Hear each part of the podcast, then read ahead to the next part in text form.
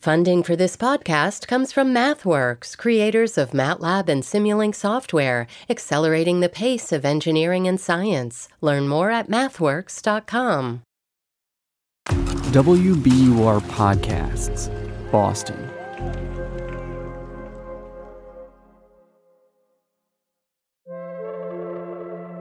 Have you ever noticed how food has a way of being claimed? Chicago has its deep dish pizza, and then there's New Orleans with the po' boy, and New Jersey's pork roll, or Taylor ham, depending on who you ask, I guess. Totally, but for my French Canadian family, nothing beats a Chinese pie, which is a layered casserole of ground beef, corn, and mashed potatoes on top. It kind of looks like a shepherd's pie, but it's not. Shepherd's pie, I know. Chinese pie, I don't. But you're a WBUR producer, and isn't that something that your family has eaten for generations? Yes, but we're not the only ones. It's very intimate. It's something that you eat here uh, from childhood to the, the end of your life. It's very, very common. That's Fabien Deglise. He's a journalist for the Montreal newspaper Le Devoir. Chinese pie, or pâté chinois as they call it there, is so popular that in 2007, Le Devoir named it the unofficial national dish of Quebec. Deglise says it's so popular that most households cook it. There's even TV shows about it. And uh, one of the character tried to recall the recipe of pâté chinois. She said, ground beef, corn, potatoes. No, potatoes, corn, ground beef. Steak, blé patate. Repeat after me. Steak, blé patate. And that was very funny because there's no recipe for pâté chinois.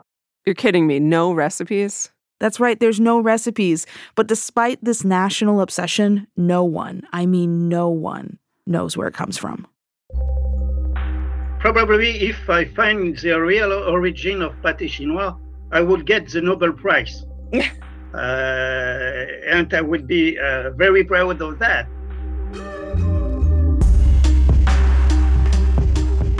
Welcome to Last Seen, a show about people, places, and things that have gone missing. From WBUR, Boston's NPR station, I'm Nora Saks.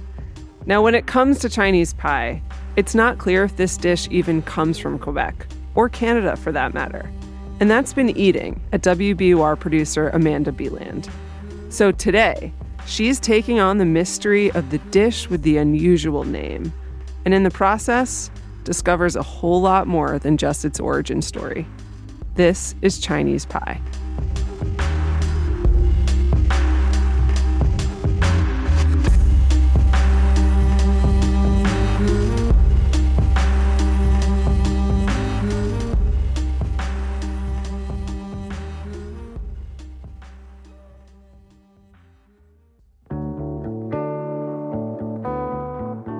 On the night I turned 33, I was staring at a computer screen.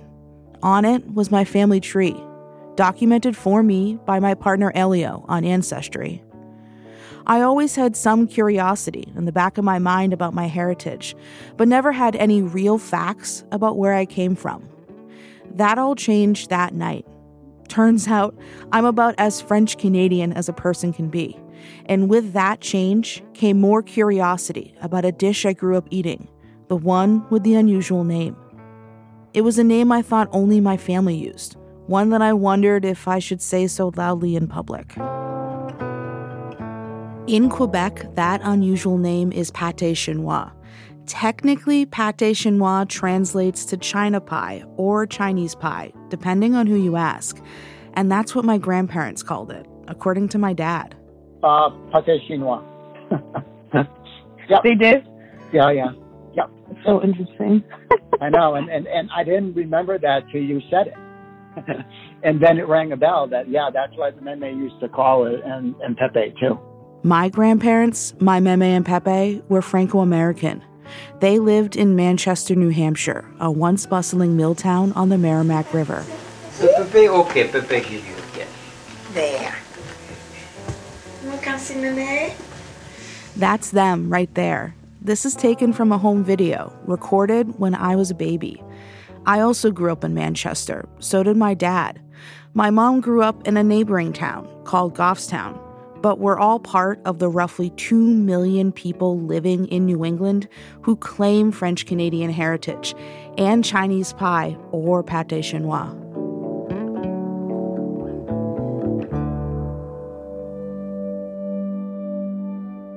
Meme made it all the time, and uh, mom made it often enough, but not that often because you didn't care for it. I definitely didn't like vegetables as a kid. Yeah, we would have it. It would be like a pretty quick meal. You know, mom would make some mashed potatoes and then, you know, fry the hamburger and then take the corn. But it wasn't just my parents. A lot of us Quebecers, including my extended family, ate Chinese pie. I think all of Meme's sisters made it also. You know, Aunt Bee and Aunt Eileen and Aunt Elaine. And I think my Uncle Rudy liked, liked it, so I know they used to eat it. So I, I think they all used to make it, so they must have got that from my grandmother. That's how Chinese pie spreads from generation to generation, mother to daughter. My mom got her recipe from my grandmother, and I got mine from my mom. It's made in restaurants, but not often. And when it is, it's mostly in Quebec. No other province in Canada claims pâte chinois like Quebecers do. And it's mostly kept within families and neighbors, documented through recipe cards, but more often through word of mouth. You have all of Meme's recipe cards, right? I do. I looked around in them and there isn't a recipe I could find in there for Chinese pie. This is partly why the origin of Chinese pie is a mystery.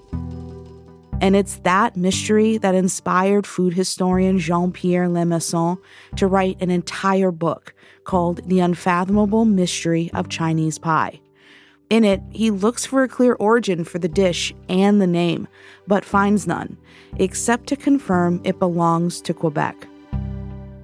One of the interests of that book, in my opinion, is that destroy all explanation about the origin of pâté chinois, prove that every current explanation are wrong, but I am unable to prove what is a good history. As I see it, there are two known unknowns here. One, where does the dish come from? And two, what's up with that name? Both histories are tied together, but I'm going to explore each separately. First, let's dig into the history of the dish, which I think will lay the foundation for the name. As Jean Pierre writes in his book, N'est-ce pas là un étrange paradoxe d'être à la fois tous unis dans Isn't it a strange paradox to be both united in the same love of taste and also united in the ignorance of its history? Many Quebecers are also united in that same ignorance and history, one that Canadian musician Gordon Lightfoot knows well. There was a time in this fair land when the railroad did not run. When the wild, majestic mountains stood alone against the sun. Here's how the legend goes Pâté chinois was created during the construction of the Canadian Pacific Railway. Chinese Canadian railway workers made the dish during construction. White Canadian workers adopted the recipe and named it after them. Seems almost too perfect, doesn't it? That white and Chinese laborers were just out there working on the railroad, trading favorite recipes. I didn't quite buy it, so I started digging into the facts, and when I did, the legend began to fall apart. Like I said, I've never heard of this. This is an interesting story. That's Paul Yee, a historian and author of Chinese history in Canada, including the building of the Canadian Pacific Railway. So the grand mystery to me is what the Chinese connection is, because in terms of ingredients, not so great. In terms of uh, you know cultural history or culinary history, no connection either. The construction of the Canadian Pacific Railway began in 1881 and lasted for four years. Roughly 15,000 Chinese workers were hired for the project. The majority of them built the western leg of the railway through the Canadian Rockies in British Columbia. Few worked in the province, now known as Quebec. Little information exists about the Chinese railroad worker experience, but what's documented shows they didn't eat very well. Rice was a staple for them, yet many suffered and died from malnutrition. Bing Chao is a descendant of these railway workers and spoke with them and others about their experiences building the railroad. They were working in a very primitive condition in the middle of nowhere in the bush. If they can plant something during the summer, they got some fresh vegetable. Uh, otherwise, they were eating preserved meat, frozen meat, Chao is a member of the group called Foundation to Commemorate the Chinese Railroad Workers in Canada. He's also never heard of Pate Chinois or its connection to the railway. Still, there's something else happening in Canada and in the US that's crucial to this theory, says Paul Yee. Living in that early period was overshadowed by huge amounts of white racism because the Chinese were not wanted at all in Canada. When construction wrapped on the first leg of the railroad, Canada instituted its first head tax. This forced Chinese immigrants in Canada to pay an annual fee for living in the country. Canada would raise that tax two more times before passing the Chinese Exclusion Act in 1923. Bing Chao says of the more than 15,000 Chinese brought in to build the railroad, roughly a quarter died in its construction. If they fell into the uh, valley or whatever, they, they don't look for them and um, they just leave them there to die like an animal. Because at the time, the white people, for some reason, they hated the Chinese so much. Even after the Chinese they were dead, they don't let them bury in Canada. At night, they dug up their body and threw them out. Chow describes a photo taken when the last spike was driven into the ground in 1885. He says as you look at the image, all you see are white workers. They don't want the people to know the Chinese contribution. The reason is very obvious. The racism is a systematic racism in the Canadian community. Canada's Exclusion Act was eventually repealed in 1947, and in subsequent decades, the Canadian government would include Chinese immigrants in the political and social fabric of Canada and recognize their past contributions to the country. Still, why would a country's workers with documented and persistent racism against the Chinese name a dish in their honor? It doesn't make sense at all. Couple that with the location of the Chinese workers and the ingredients available to them, I think we can count this theory out. Thanks, Gordon Lightfoot. But time has no beginnings and history has no bounds. As to this verdant country, they came from all around. Okay, so, aside from the we've been working on the railroad theory, there are many, many more about the origin of this dish. It seems like everyone has a favorite or two. Montreal journalist Fabien Deglise says a meat and rice casserole inspired the dish and the name. It could be linked to a cone shaped strainer called a chinois, or tied to Chinese domestic workers who may have made it for their white bosses. Some say it comes from China, a small town in Maine. Those believers say the dish was created by French Canadians living in the area seemed plausible, so I reached out to the Friends of China Maine group on Facebook to see if anyone knew of or made Chinese pie. Dozens of people responded, and as I scrolled through those comments, it was clear there was a common theme.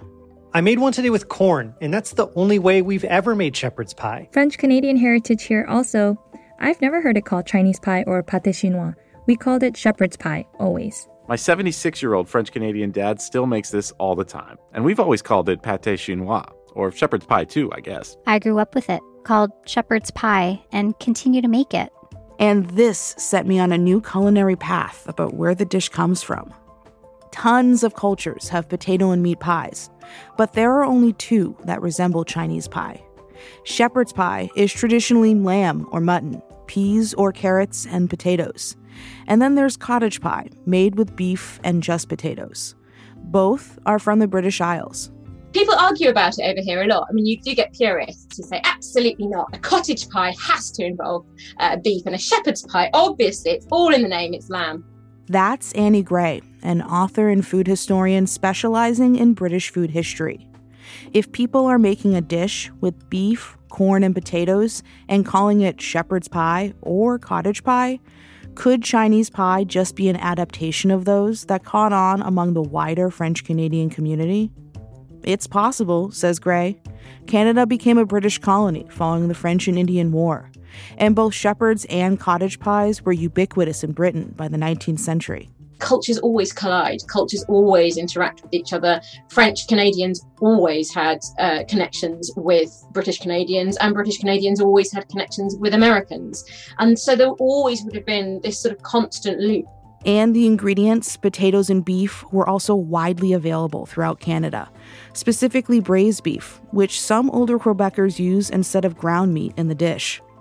Corn has also long been a major crop in Quebec, called blé d'Inde there, meaning Indian wheat. So it's not surprising to me that all of these kind of elements would come together. And people might go, okay, you know, I've, I've heard about this recipe from my parents, or actually, oh, I met these British fishermen or Scottish fishermen, as they almost certainly would be, and they were doing this thing, and they called it a shepherd's pie, and that's kind of cool but weird.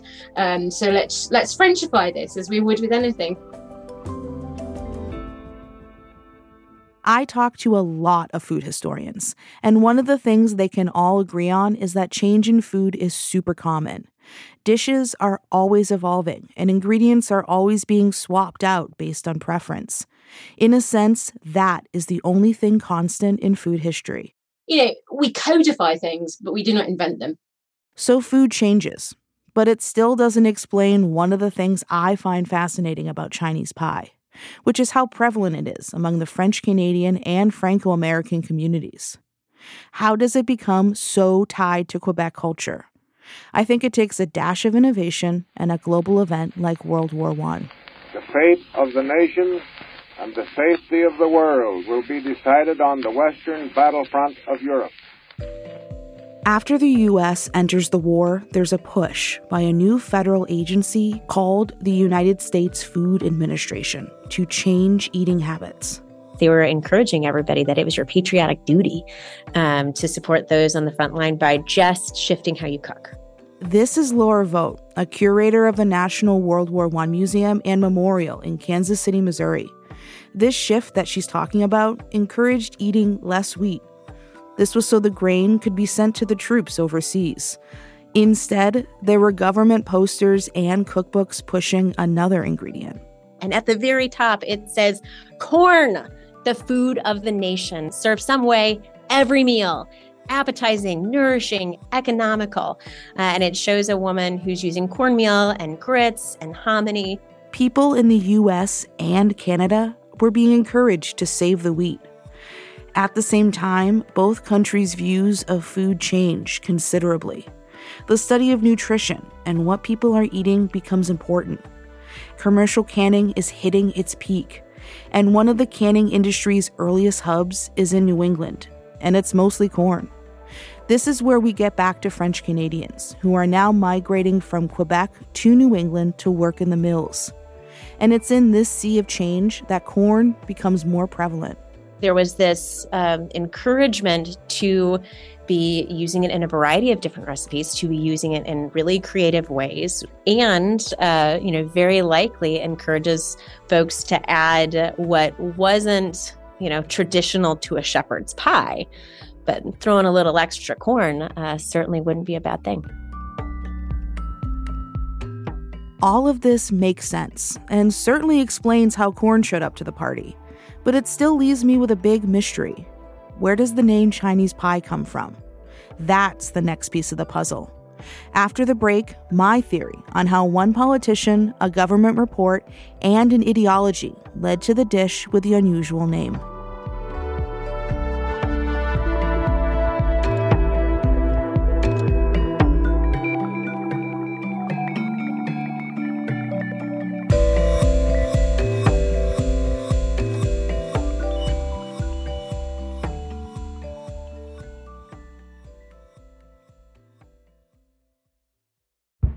Did you kill Marlene Johnson?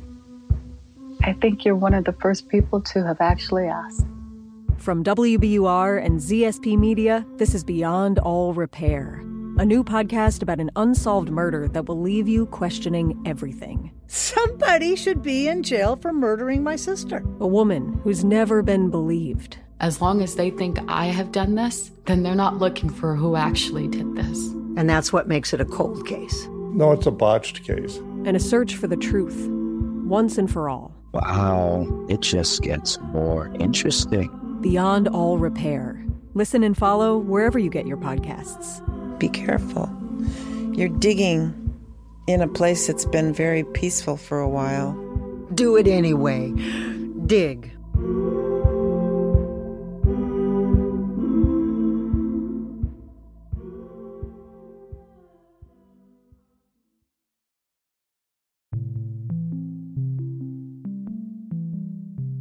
Taped to the wall in front of my desk are dozens of post it notes, facts, and names that led me to my theory on the origin of Chinese pie.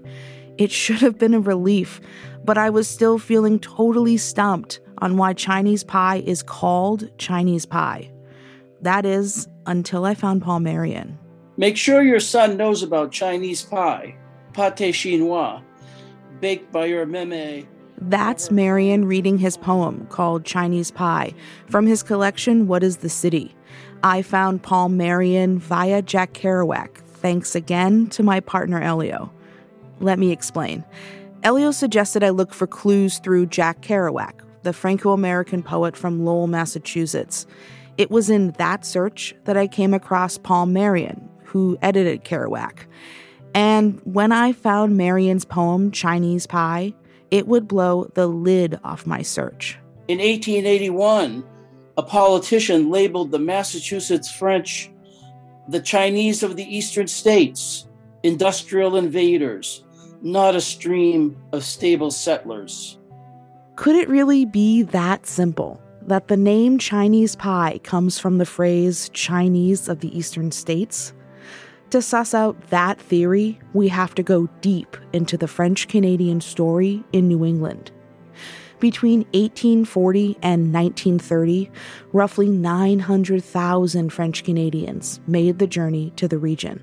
They were coming down in families. If they didn't know somebody already in the town, they might live with another French Canadian family just before they can get their bearings. They would immediately get jobs in the mills. That's Sarah Deary of the New England Historic Genealogy Society. Her specialty is in French Canadian ancestry professionally, but also she has French Canadian roots herself. Life was tough for these immigrants. Men, women, and children worked long hours in the mills where they earned very little money. My grandfather and his siblings all worked in shoe factories, doing various jobs in Manchester. When it came down to eating, Deary said it was all about convenience. We have a family story that my grandmother would buy one pound of meat a week, and she had to stretch that for five individuals for five days.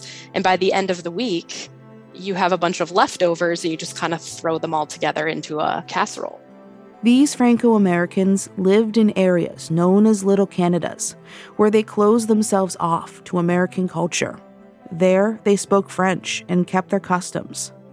David Vermette writes about New England's French in his book, A Distinct Alien Race The Untold Story of Franco Americans, Industrialization, Immigration, Religious Strife. They were very much into the idea that they would remain a separate group, loyal to the United States, working for the United States, and yet separate. And this comes from their background in Canada. Starting in 1763, Canada was under British rule. In Quebec, these French speakers resisted assimilating into British society, fighting strongly to keep their language and their customs. That nationalistic resistance became known as La Survivance. This was an ideology. You know, it was something that was strong. It was promoted by French Canadian elites and Franco American elites, by their priests, by their journalists, by the, the professionals and educated people among them. But here in New England, they were met with even stronger pressure to assimilate, viewed with skepticism, in part because of their Roman Catholicism.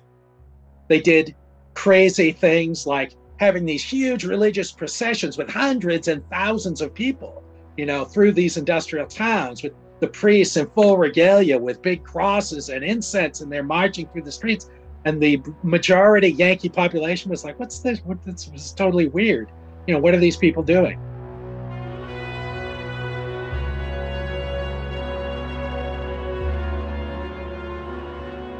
And it's in this powder keg that someone lights a match.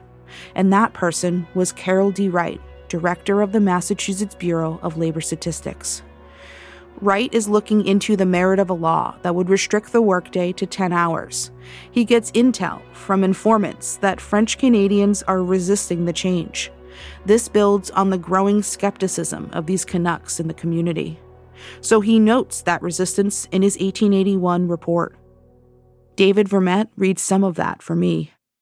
With some exceptions, the Canadian French are the Chinese of the eastern states.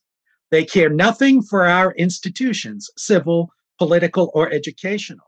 They are the phrase Chinese of the eastern states is both racist against Franco Americans and the Chinese. It draws on anti Chinese rhetoric happening in the US and, as you'll remember, in Canada too at this time. A year after the 1881 report, the U.S. would pass its own Chinese Exclusion Act. The phrase Chinese of the eastern states also catches on beyond New England. A few months later, the New York Times repeats the slur in an editorial.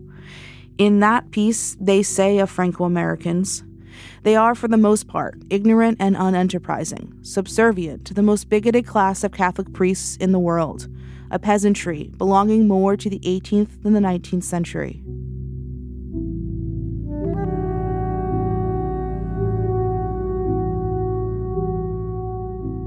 To say the local Franco American community is incensed by the report would be an understatement.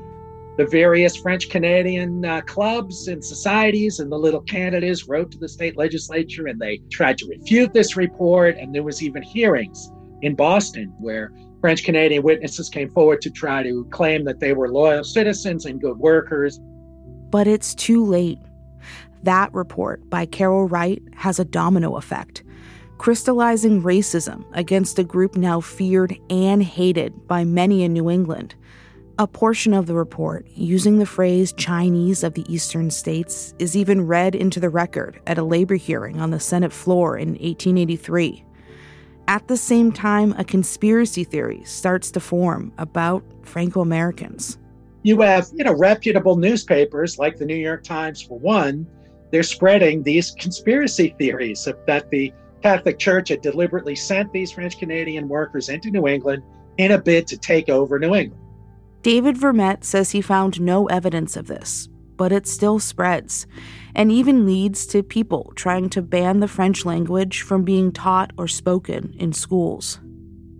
This period of time was when my French Canadian family, like so many others, were trying to make a home in New England. It's really hard thinking about them living and working in these times. Despite all of this, immigration to New England from Quebec doesn't slow down. In fact, it speeds up, and the growing community keeps fighting.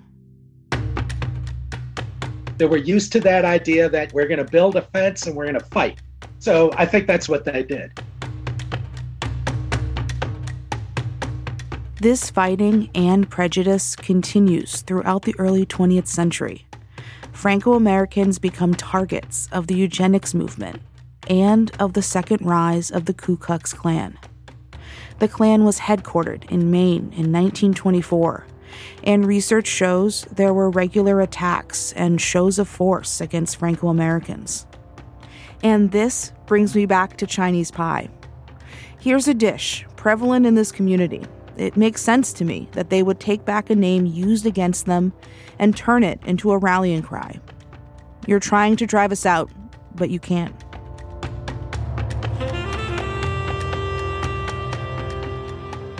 It's also possible the name was given to the dish by the outside, but adopted for the same reasons as that rallying cry.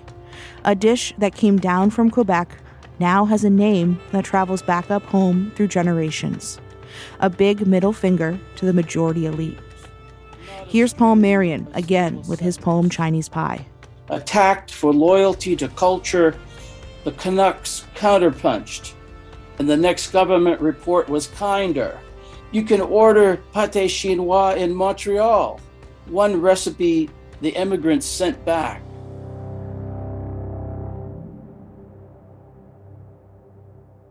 Marion said he wrote the poem for a friend's son to preserve the memory of the dish.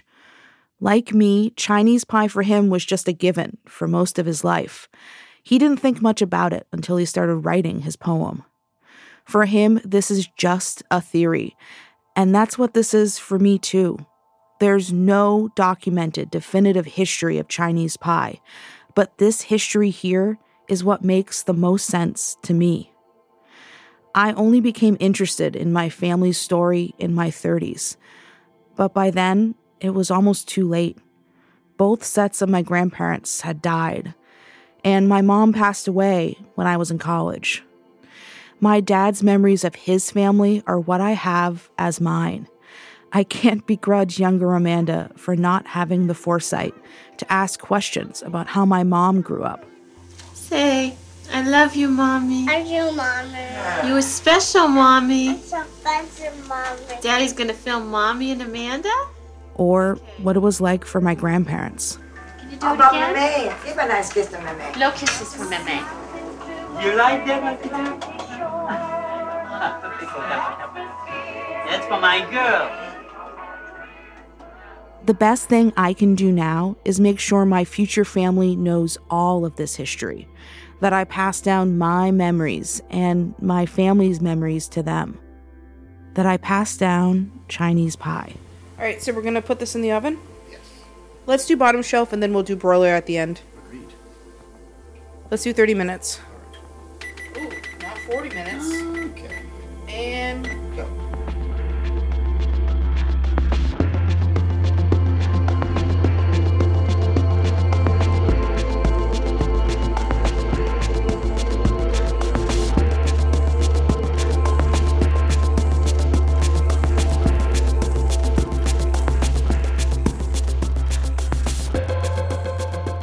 This episode of Last Seen was written and reported by Amanda Beland. It was produced by Amanda and myself, Nora Saks.